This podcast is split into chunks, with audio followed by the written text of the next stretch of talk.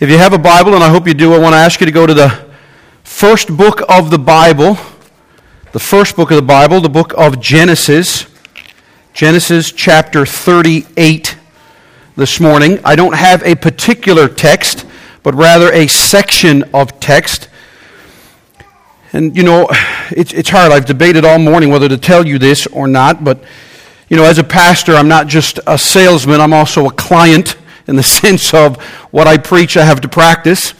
And uh, we experience the ups and downs of life. I stand before you this morning having prepped. It's been a, a, bit of a whirlwind week. I actually traveled on Monday to Vancouver, came back on Wednesday, so went 10,000 miles and 70 hours, and came back and had been working on this sermon to kick it off. And on uh, Thursday, started to go ahead and put the body of it together and realized I had lost my sermon. So then I started to put it together, and then yesterday my computer crashed and I lost absolutely everything. So I got up early this morning, and I mean very early this morning, and what you were about to hear I have written in the last four hours or so.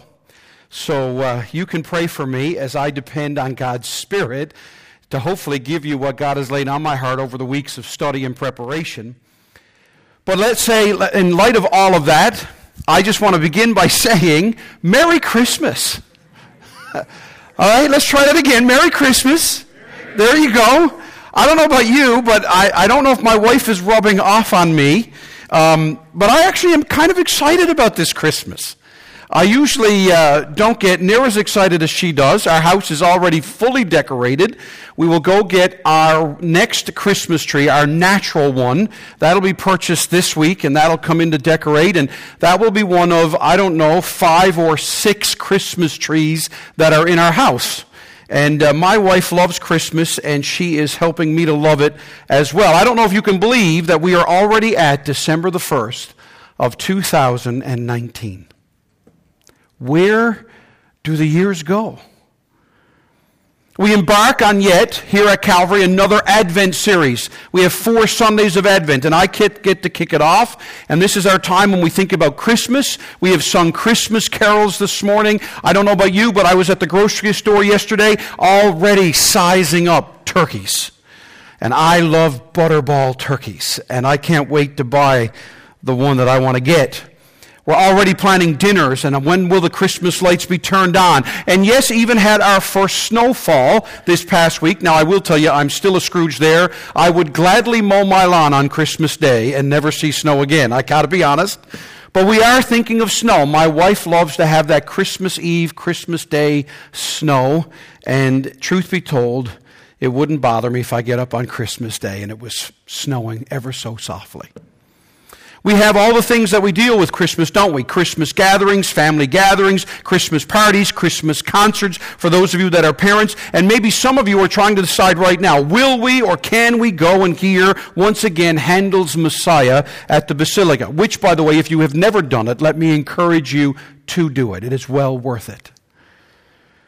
But at Christmas time every year, and especially as I creep ever closer to 50, I find that the collision between Bible truth and pop culture collides more than ever. To do the right things, have the right traditions, and yet the pop culture's competing agendas. I don't know about you, but if you watch television or even have a Facebook page or anything like that, now all the advertisement for toys and gifts and celebrations are at an all time high. But yet we also have good things like giving and thoughtful times of reflection and all the things that go with that, slowing down and simply enjoying family. I don't know about you, but I would say that Christmas is a crazy time of contradictions. We de- desperately want to enjoy the season. The older I get, the bigger my family gets, and now that I have grandchildren, I am desperate to enjoy the season. And I think everyone here, as I look out, and I know almost all of you, I think we would collectively say Jesus is the reason for the season. Amen? We all love the idea, too, right, of family, spending time together with our friends, the desire, as I said already, to slow down and enjoy each other. But it seems to me like Christmas comes earlier every year. Office parties and packed malls, even slow internet online, crashing websites, Then there's weather systems that delay the ferry or stop those online purchases from arriving on time. And the stress of Christmas seems higher than ever. If you read about it at all, depression and anxiety and loneliness skyrockets over the next 60 days. Because our efforts to buy happiness in December is met with the bills of January and the fact that we aren't all that happy after all. Indeed, even we in the church can be deceived by everything nice and honorable about Christmas. And we can actually turn Christmas into a Hollywood movie. Our desires for something magical fights against the reality of what we actually encounter. But I want to submit to us this morning that with a slight change of focus, maybe a slight shift of priorities, and be, being upfront, a massive change of heart, then I think Christmas of 2019 can be like never before. And so I would submit to you right from the outgo that we must move from a me focus. Christmas can't be about you.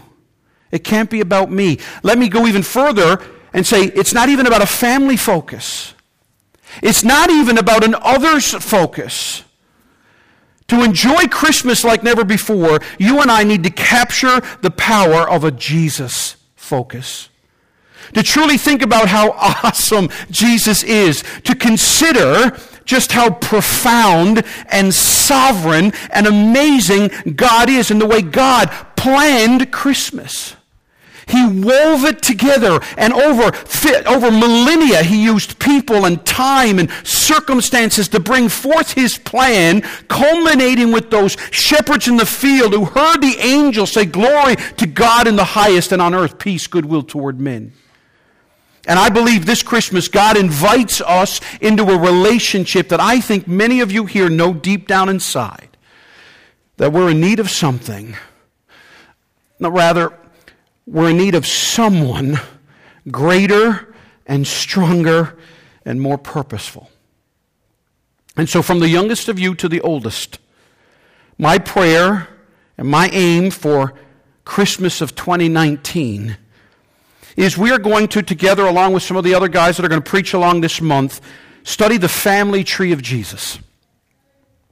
I don't know about you, but it's amazing what you find when you study family trees or genealogies. My first cousin Glenn and my great uncle who did a great job of putting together the Bray family tree. And I found out a lot about my family. I found out that my surname Bray, the first Bray, came from Devonshire, England in 1743 to the shores of Harbor Grace. And from that time, 1743 to now, in 2019 to me, I've learned that I am the ninth Stephen in my family. That there are eight other Stephens before me. And I have been struck by how God used all of those generations of my family to move and weave the gospel through it to bring the gospel to me that I would trust Jesus Christ. And so, if you look, if you want to take the time this Christmas in Matthew chapter 1 and in Luke chapter 3, you'll get two lists of the family tree of Jesus presented by both Matthew and Luke. The first one in Matthew starts with Abraham. And that's because Matthew is focused on Jesus, the Messiah, that Jesus is truly the Messiah. And that's important for Jews. Luke, on the other hand, is writing to a, one individual, a guy by the name of Theophilus, who was a Greek. And so he presents Jesus as the Son of Man. So it's of no surprise that his genealogy goes all the way back to Adam. So you have these two genealogies, family trees. One starts at Abraham, one starts at Adam. But today we're going to look at Judah. And by the way, both lists in Matthew chapter 1 and Luke chapter 3 both include this man's name. Judah was the fourth son of Jacob, who was the son of Isaac, the son of Abraham. And I want to give you just a few simple thoughts about Judah as we come to our table of the Lord, the last one we will celebrate of 2019. Next week, Lord willing, if you want to travel along on this family tree, Brother Paul is going to preach about Rahab the harlot in Joshua chapter 2, as we'll also do a baby dedication, and we'll see Judah get dedicated to the Lord with his parents, Matt and Ruth, as well. After that, Matt Leahy is going to preach about his wife's name. He is going to preach about Ruth from the Bible, not his wife. All right? And he's going to walk us through that. And then on the last Sunday before Christmas, Brother Adam is going to preach to us about King David. And then, Lord willing, on Christmas Eve, I will end our series by celebrating the one, Jesus Christ, the Son of David, the Son of Man, the Son of God. And so along the way, you're going to see that each of our characters from Jesus' family tree, and by the way, every one of these individuals is listed in Matthew's genealogy in Matthew chapter 1. And you're going to find out that Judah and Rahab and Ruth and King David all were looking for someone. They all needed someone. And today I would submit to you that Judah is looking for righteousness. If you write stuff down, I want you to make note of the fact that Judah was looking for righteousness. Next week, Paul is going to show us how Rahab was looking for both deliverance and protection. Matthew is going to tell us how Ruth longed for a redeemer. And then David was actually looking for a king. And you're going to find out that Jesus is exactly all of those things. And I believe that's why Matthew includes them includes them in the family tree of Jesus. It's not simply about men and women who are flawed. Because everybody's flawed. We all are. I'll prove that to you in just a little bit. And it's so much more than just that Jews and Gentiles are included in the gospel, because that's true, but I think Matthew and Luke both have something more in mind. It's also not simply about men and women that are used. Of course, the gospel is indeed for all people.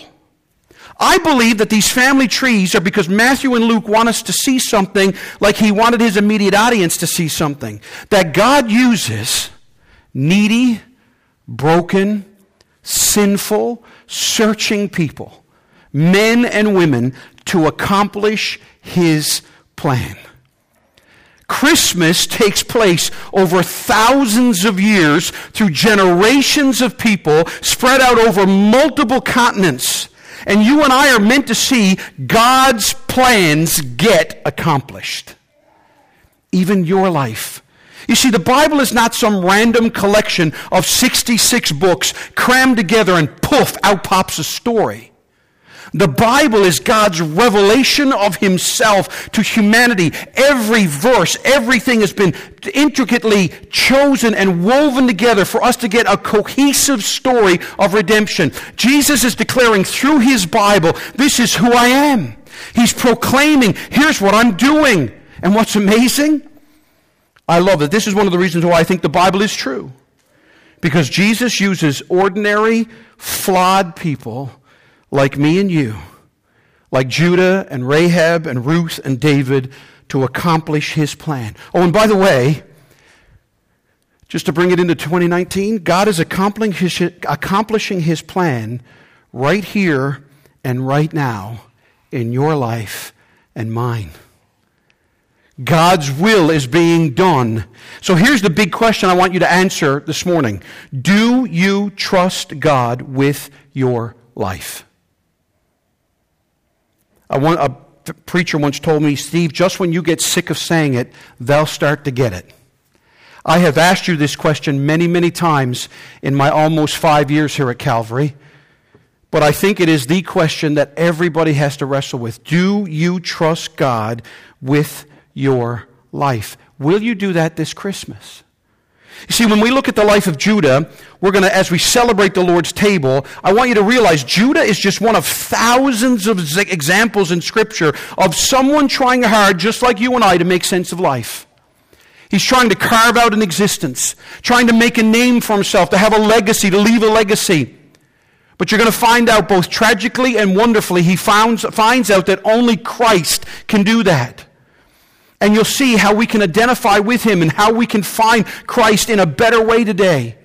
You're going to first find Je- Judah, by the way, in Genesis chapter 29. I've already referenced it. When Moses tells us, because Moses writes the book of Genesis, about Leah, the mother of Judah. And this is what he writes. And she, Leah, conceived again and bore a son and said, This time I will praise the Lord. This is her fourth son. In the first three times, if you read it in Genesis 39, her, her naming of her sons were quite egocentric. They were quite me focused. And by the time she has this fourth one, Judah, she finally says, This time I'm going to praise the Lord. And so she called his name Judah. Notice, then she ceased bearing. Now you need a little bit of context. Jacob loved a woman by the name of Rachel, not Leah. And their father tricked Jacob. He had promised to serve seven years and then he could marry his youngest daughter, Rachel. But Laban had an older daughter named Leah, and so after that seven years, Laban tricked Jacob, and instead of giving him Rachel to wife, he tricked and veiled Leah and gave her to Jacob for his wife. And so he married Leah unbeknownst to himself. Then, as, the story goes, if you read it, he would serve another seven years, and then he would take Rachel to wife as well, and that didn't help matters for Leah at all. And long story short, Jacob eventually not only marries Leah, but truly loves her, and so Leah feels unloved and rejected. Of course, God allows her to bear children, and Rachel at the time doesn't, and that creates even more rivalry and jealousy among these two sisters. And so God finally, after years, opens up Rachel's womb and she bears two sons. The one that maybe many of you in church have heard about is the son named Joseph and later Benjamin.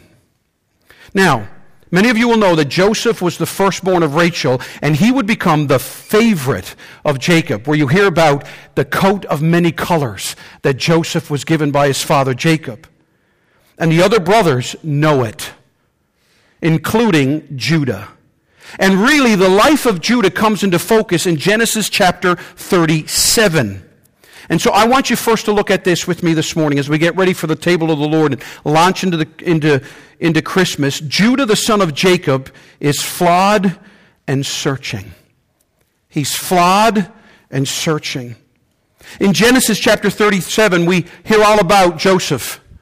He's 17 years old. He's the pride and joy of his father. He's the dreamer. He's the guy that would dream at night. And then he was dumb enough to come and tell everybody what he dreamt. And so he told his brothers, even told his mom and his dad, that he would dream these dreams that one day they would all bow down and worship him. As you can imagine, as the runt of the litter, that did not go over well with 10 other senior brothers.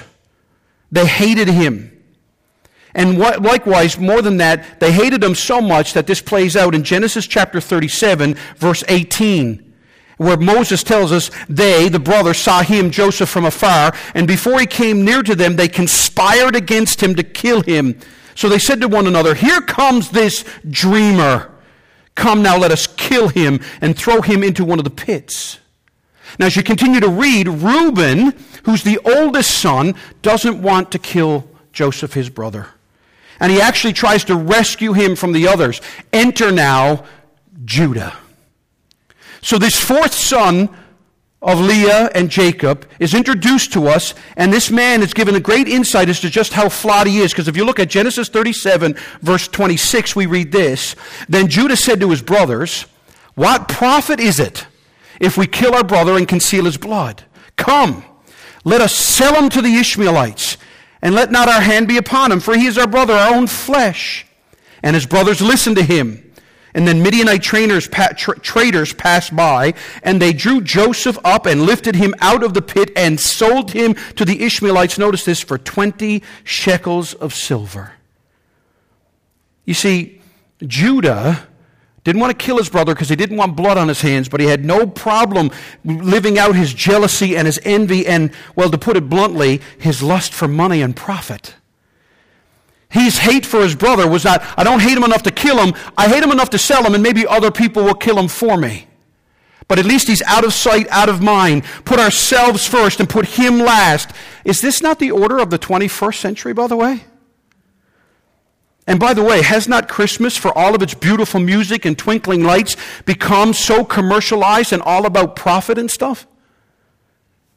Once again, this weekend, Black Friday happened. This was the big Thanksgiving weekend. If you've read anything of the news, if you've heard about it, mobs fought over sales and toys. Websites crashed. Costco's website apparently crashed and cost them $11 million in the crash. And that's what made the news. People were hurt and trampled. Two people were even killed in a Walmart parking lot in Arkansas. All because they wanted the latest gadget or the biggest TV or the best toy.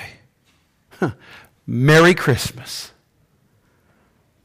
Now, before you and I get a bit self righteous, let's be honest and ask ourselves where our heart is when it comes to family and friends, church community, when it comes to serving versus getting, when it comes to spending money versus spending time, when it comes to us trying to buy happiness instead of spreading happiness in our relationships. Why don't you be honest about what your struggle is? For we are all flawed just like Judah. Now, something very weird happens in Genesis, and this is why I've chosen to look at Judah here today.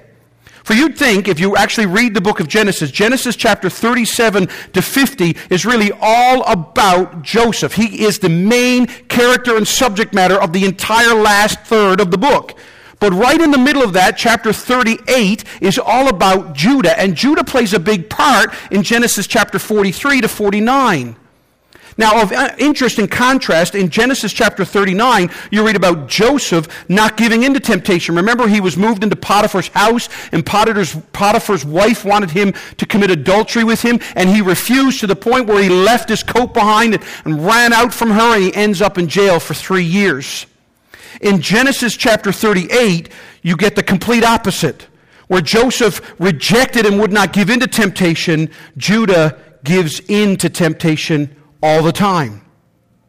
In Genesis chapter 38, you'll read about how Judah marries a Canaanite woman and bears sons. And well, let's just say things go from bad to worse. Money didn't buy happiness for Judah. His son, his oldest son Ur, marries his niece, a woman by the name of Tamar. And Ur, Judah's oldest son, dies, and according to tradition, the other brothers, or the other sons of Jake, Judah, were to take care of Tamar and actually seek to help her raise up children. And they both refuse, and because of this, God kills them both. So, long story short, all of Judah's sons end up dead. Now, don't miss the tragic irony of this. Judah, who stole a son away from his father, now experiences the loss of sons three times.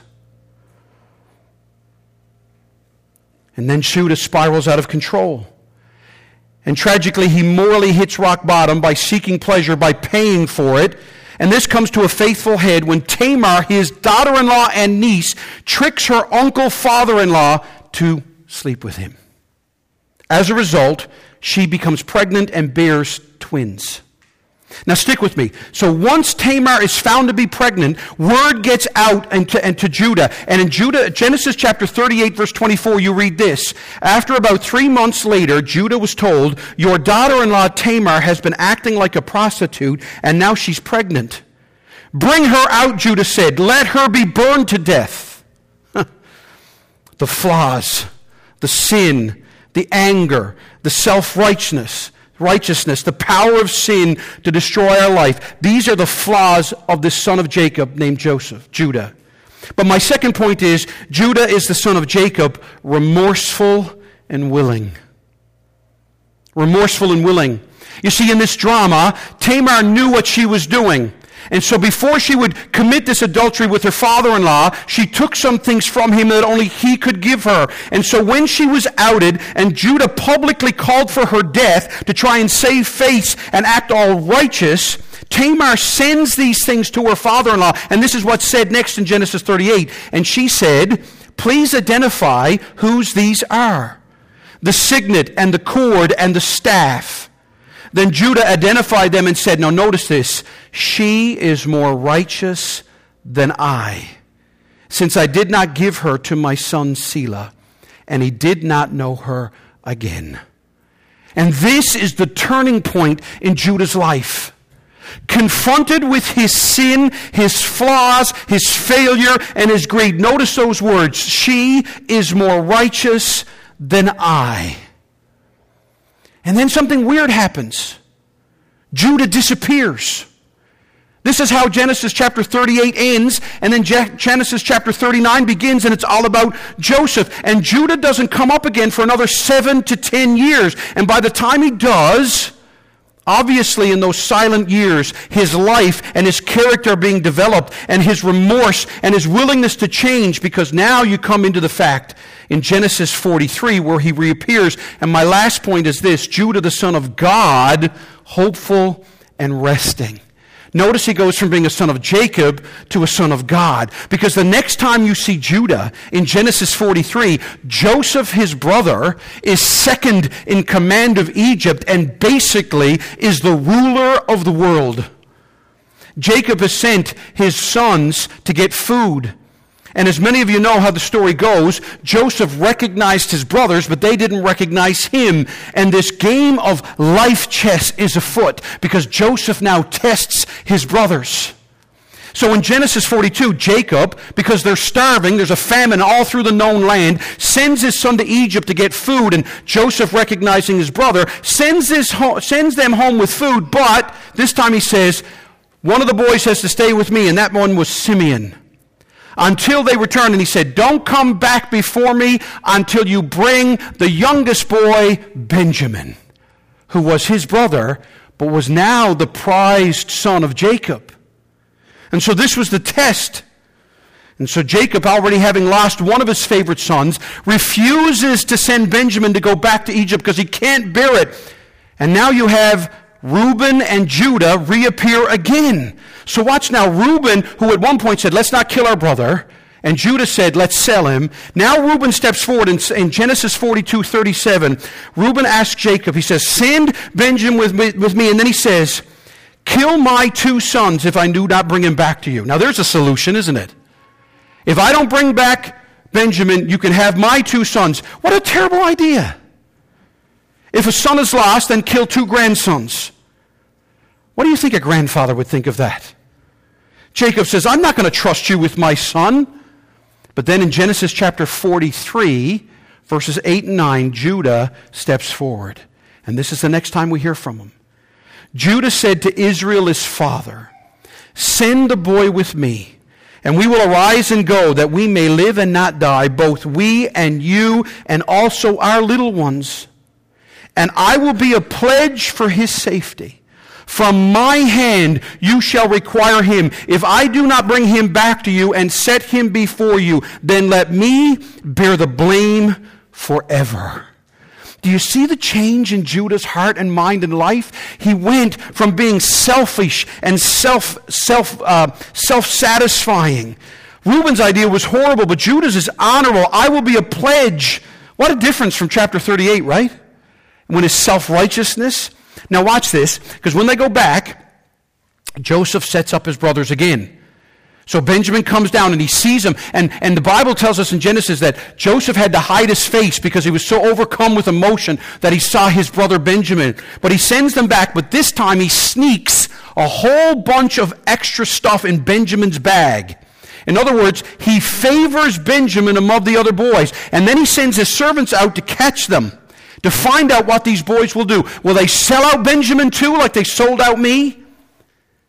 Now, watch. Judah, who once sold Joseph for profit, steps forward and actually makes the longest speech in the entire book of Genesis. I can't read it all, but here's the end of what he says. He says to Joseph, his brother, whom he had sold, and he doesn't know it yet, I have become a pledge of safety for the boy to my father. And this is what I told dad. If I do not bring him back to you, then I shall bear the blame before my father all my life. So he pleads with his own brother. Now therefore, please, let your servant remain instead of the boy as a servant to my Lord, and let the boy go back with his brothers. He went from being a son of Jacob to being a son of God. Judah goes from selfish and self-righteous to selfless and self-sacrificing. And the cycle of sin is broken, not only for Judah, but as you're going to see in a minute, for his entire family. Genesis chapter 43 tells us that Joseph can't help himself anymore, and he reveals who he is, and he cries so loudly that the entire house of Joseph hears it. And because of this, Jacob is reunited with his lost son. And by the way, in Genesis 44, when Jacob sends the family, he sends Judah ahead first to make the arrangements for them to reunite. And then we come to the end of Jacob's life in Genesis 45. And this is the last lesson of this Christmas gospel I want you to notice as we kick off Christmas together. Because when Joseph comes to the end of his life and blesses his 12 sons in Genesis 49, he calls Judah before him and lays his hand on his head, and this is the blessing he pronounces to Judah. The scepter shall not depart from Judah, nor the ruler's staff from between his feet, until tribute comes to him, and to him shall be the obedience of the people. So Judah goes from sinner to saint, from selfish to selfless, from a legacy of destruction to a legacy of faith.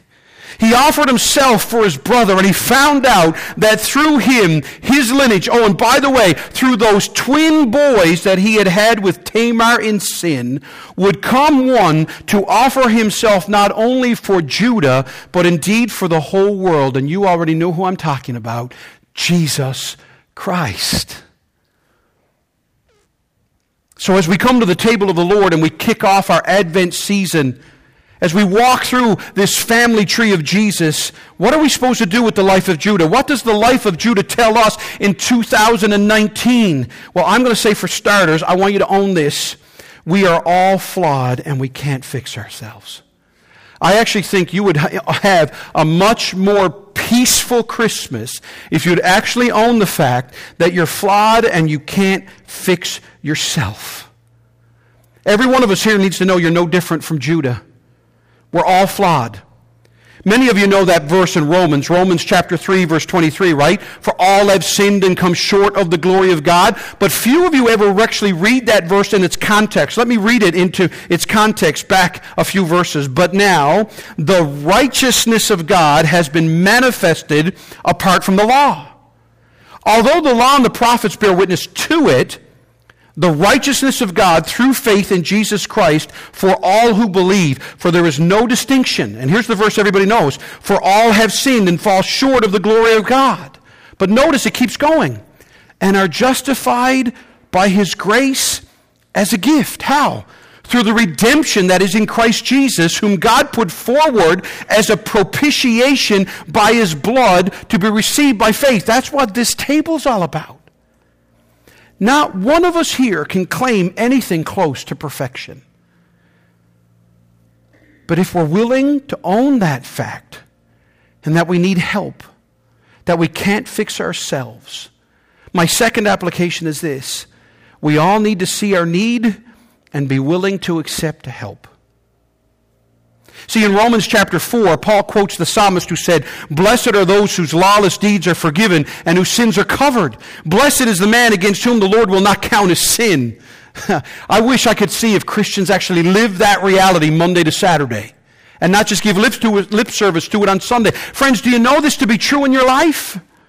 If you will repent of your flaws, however small or great they are, if you confess, I need Jesus, the righteousness of God to forgive me and to cover my sin and to credit me with his life, to make me right with God as Father, then these words will be and are true of you. Judah said, remember back in Genesis 38, she, being Tamar, is more righteous than I. He owned his sin and he admitted, I need help. Here's my question Will you? Admit your need and say, I need help? Because if you will, then finally this morning you can know this. We can all come to Jesus and find hope and rest this Christmas.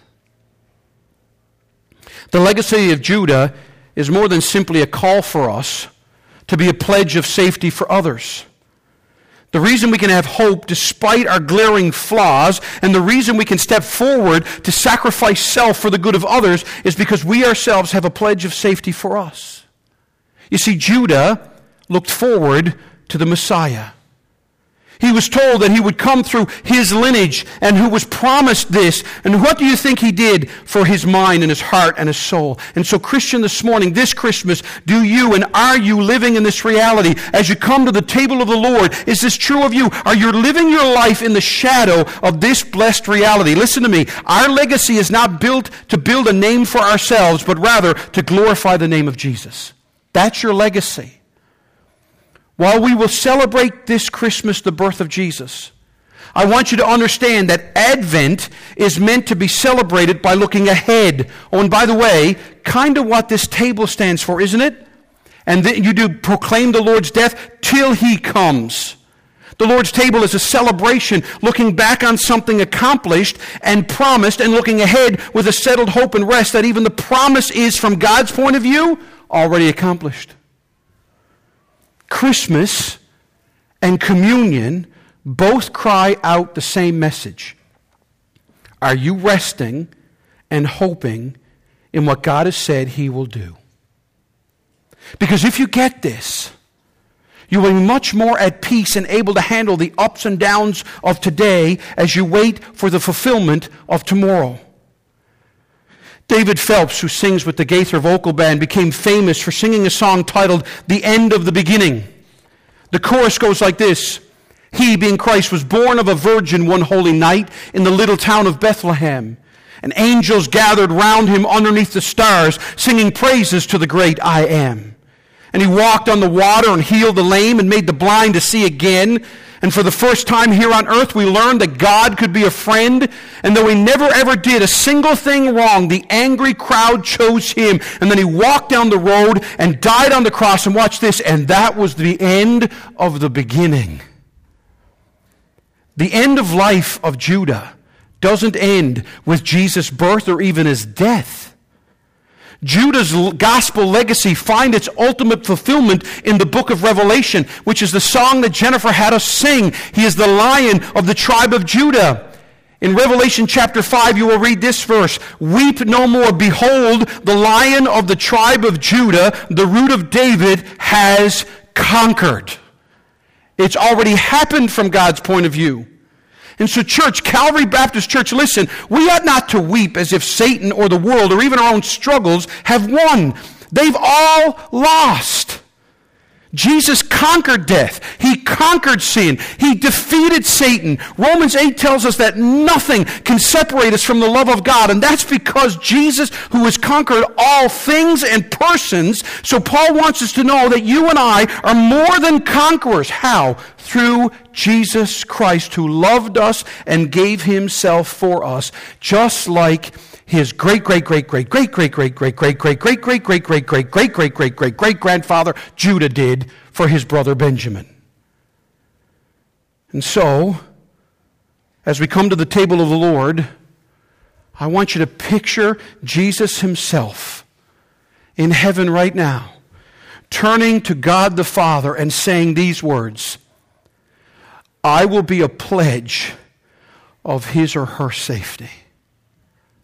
Father, I will not come back without him or her. I will not, I will bear the blame for him or her. And Jesus came and offered himself in your place as your substitute. And what enables to be, enables us to be the kind of person who can pledge, become pledges of safety for others is that first and foremost, Jesus has pledged our safety in himself.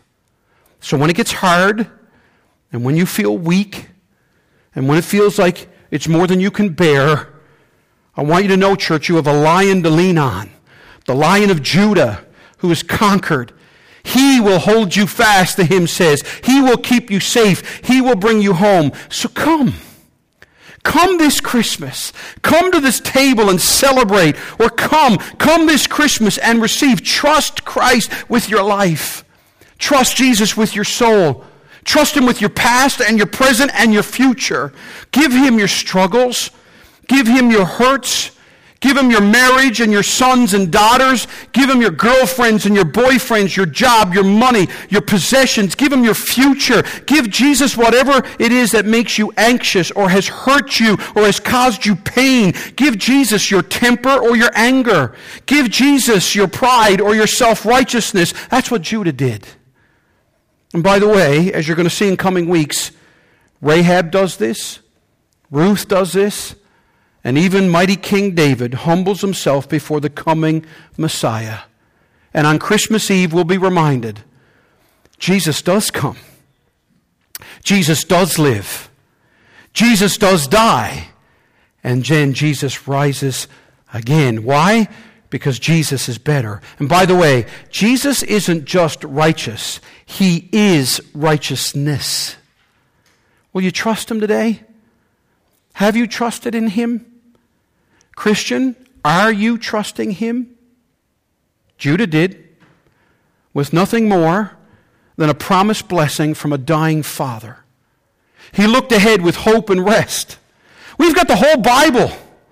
We've got all the honor and privilege of knowing that Jesus did come and did all that has been said about him. Oh, trust him. Only trust him. And I promise you this if you'll trust Jesus this Christmas, then this Christmas will be very different from you.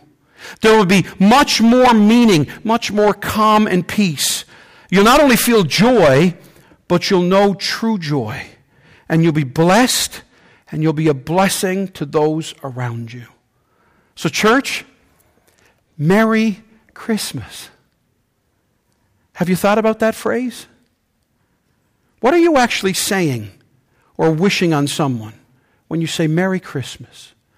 I hope for us it'll be I want you to know the joy of knowing the Jesus story. Indeed, Merry Christmas. Let's pray.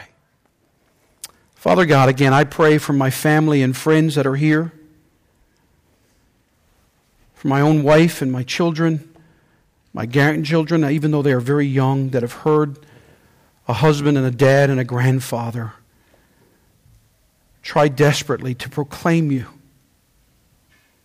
For my friends, my church family, my brothers and sisters in Christ, and Lord, I have the privilege and the honor of knowing so many of these people so intimately and well. So I know, Father, that how much they love you, and yet, like me, we all struggle.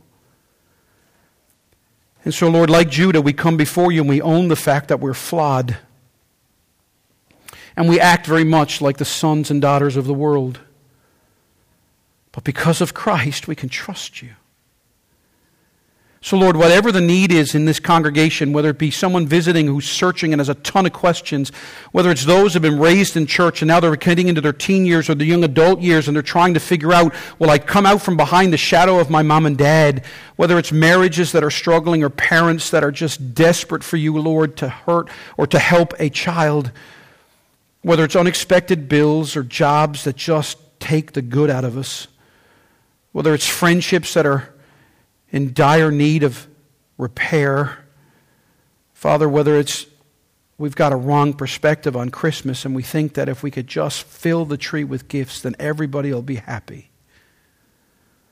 Oh God, help us to understand what it means to move from being a son of the world or a daughter of the world to being a son or daughter of God. And so that we can know rest and peace and hope this Christmas. Father God, my greatest request to you for this Christmas, for me and my family and this church, is that we won't pretend like we have it all together, but we will actually be flawed people who have a perfect Savior. And that we'll actually put into practice by faith what it means to trust you with our lives. And may we do that now as we come to the table of the Lord. In Jesus' name. And all God's people said, Amen.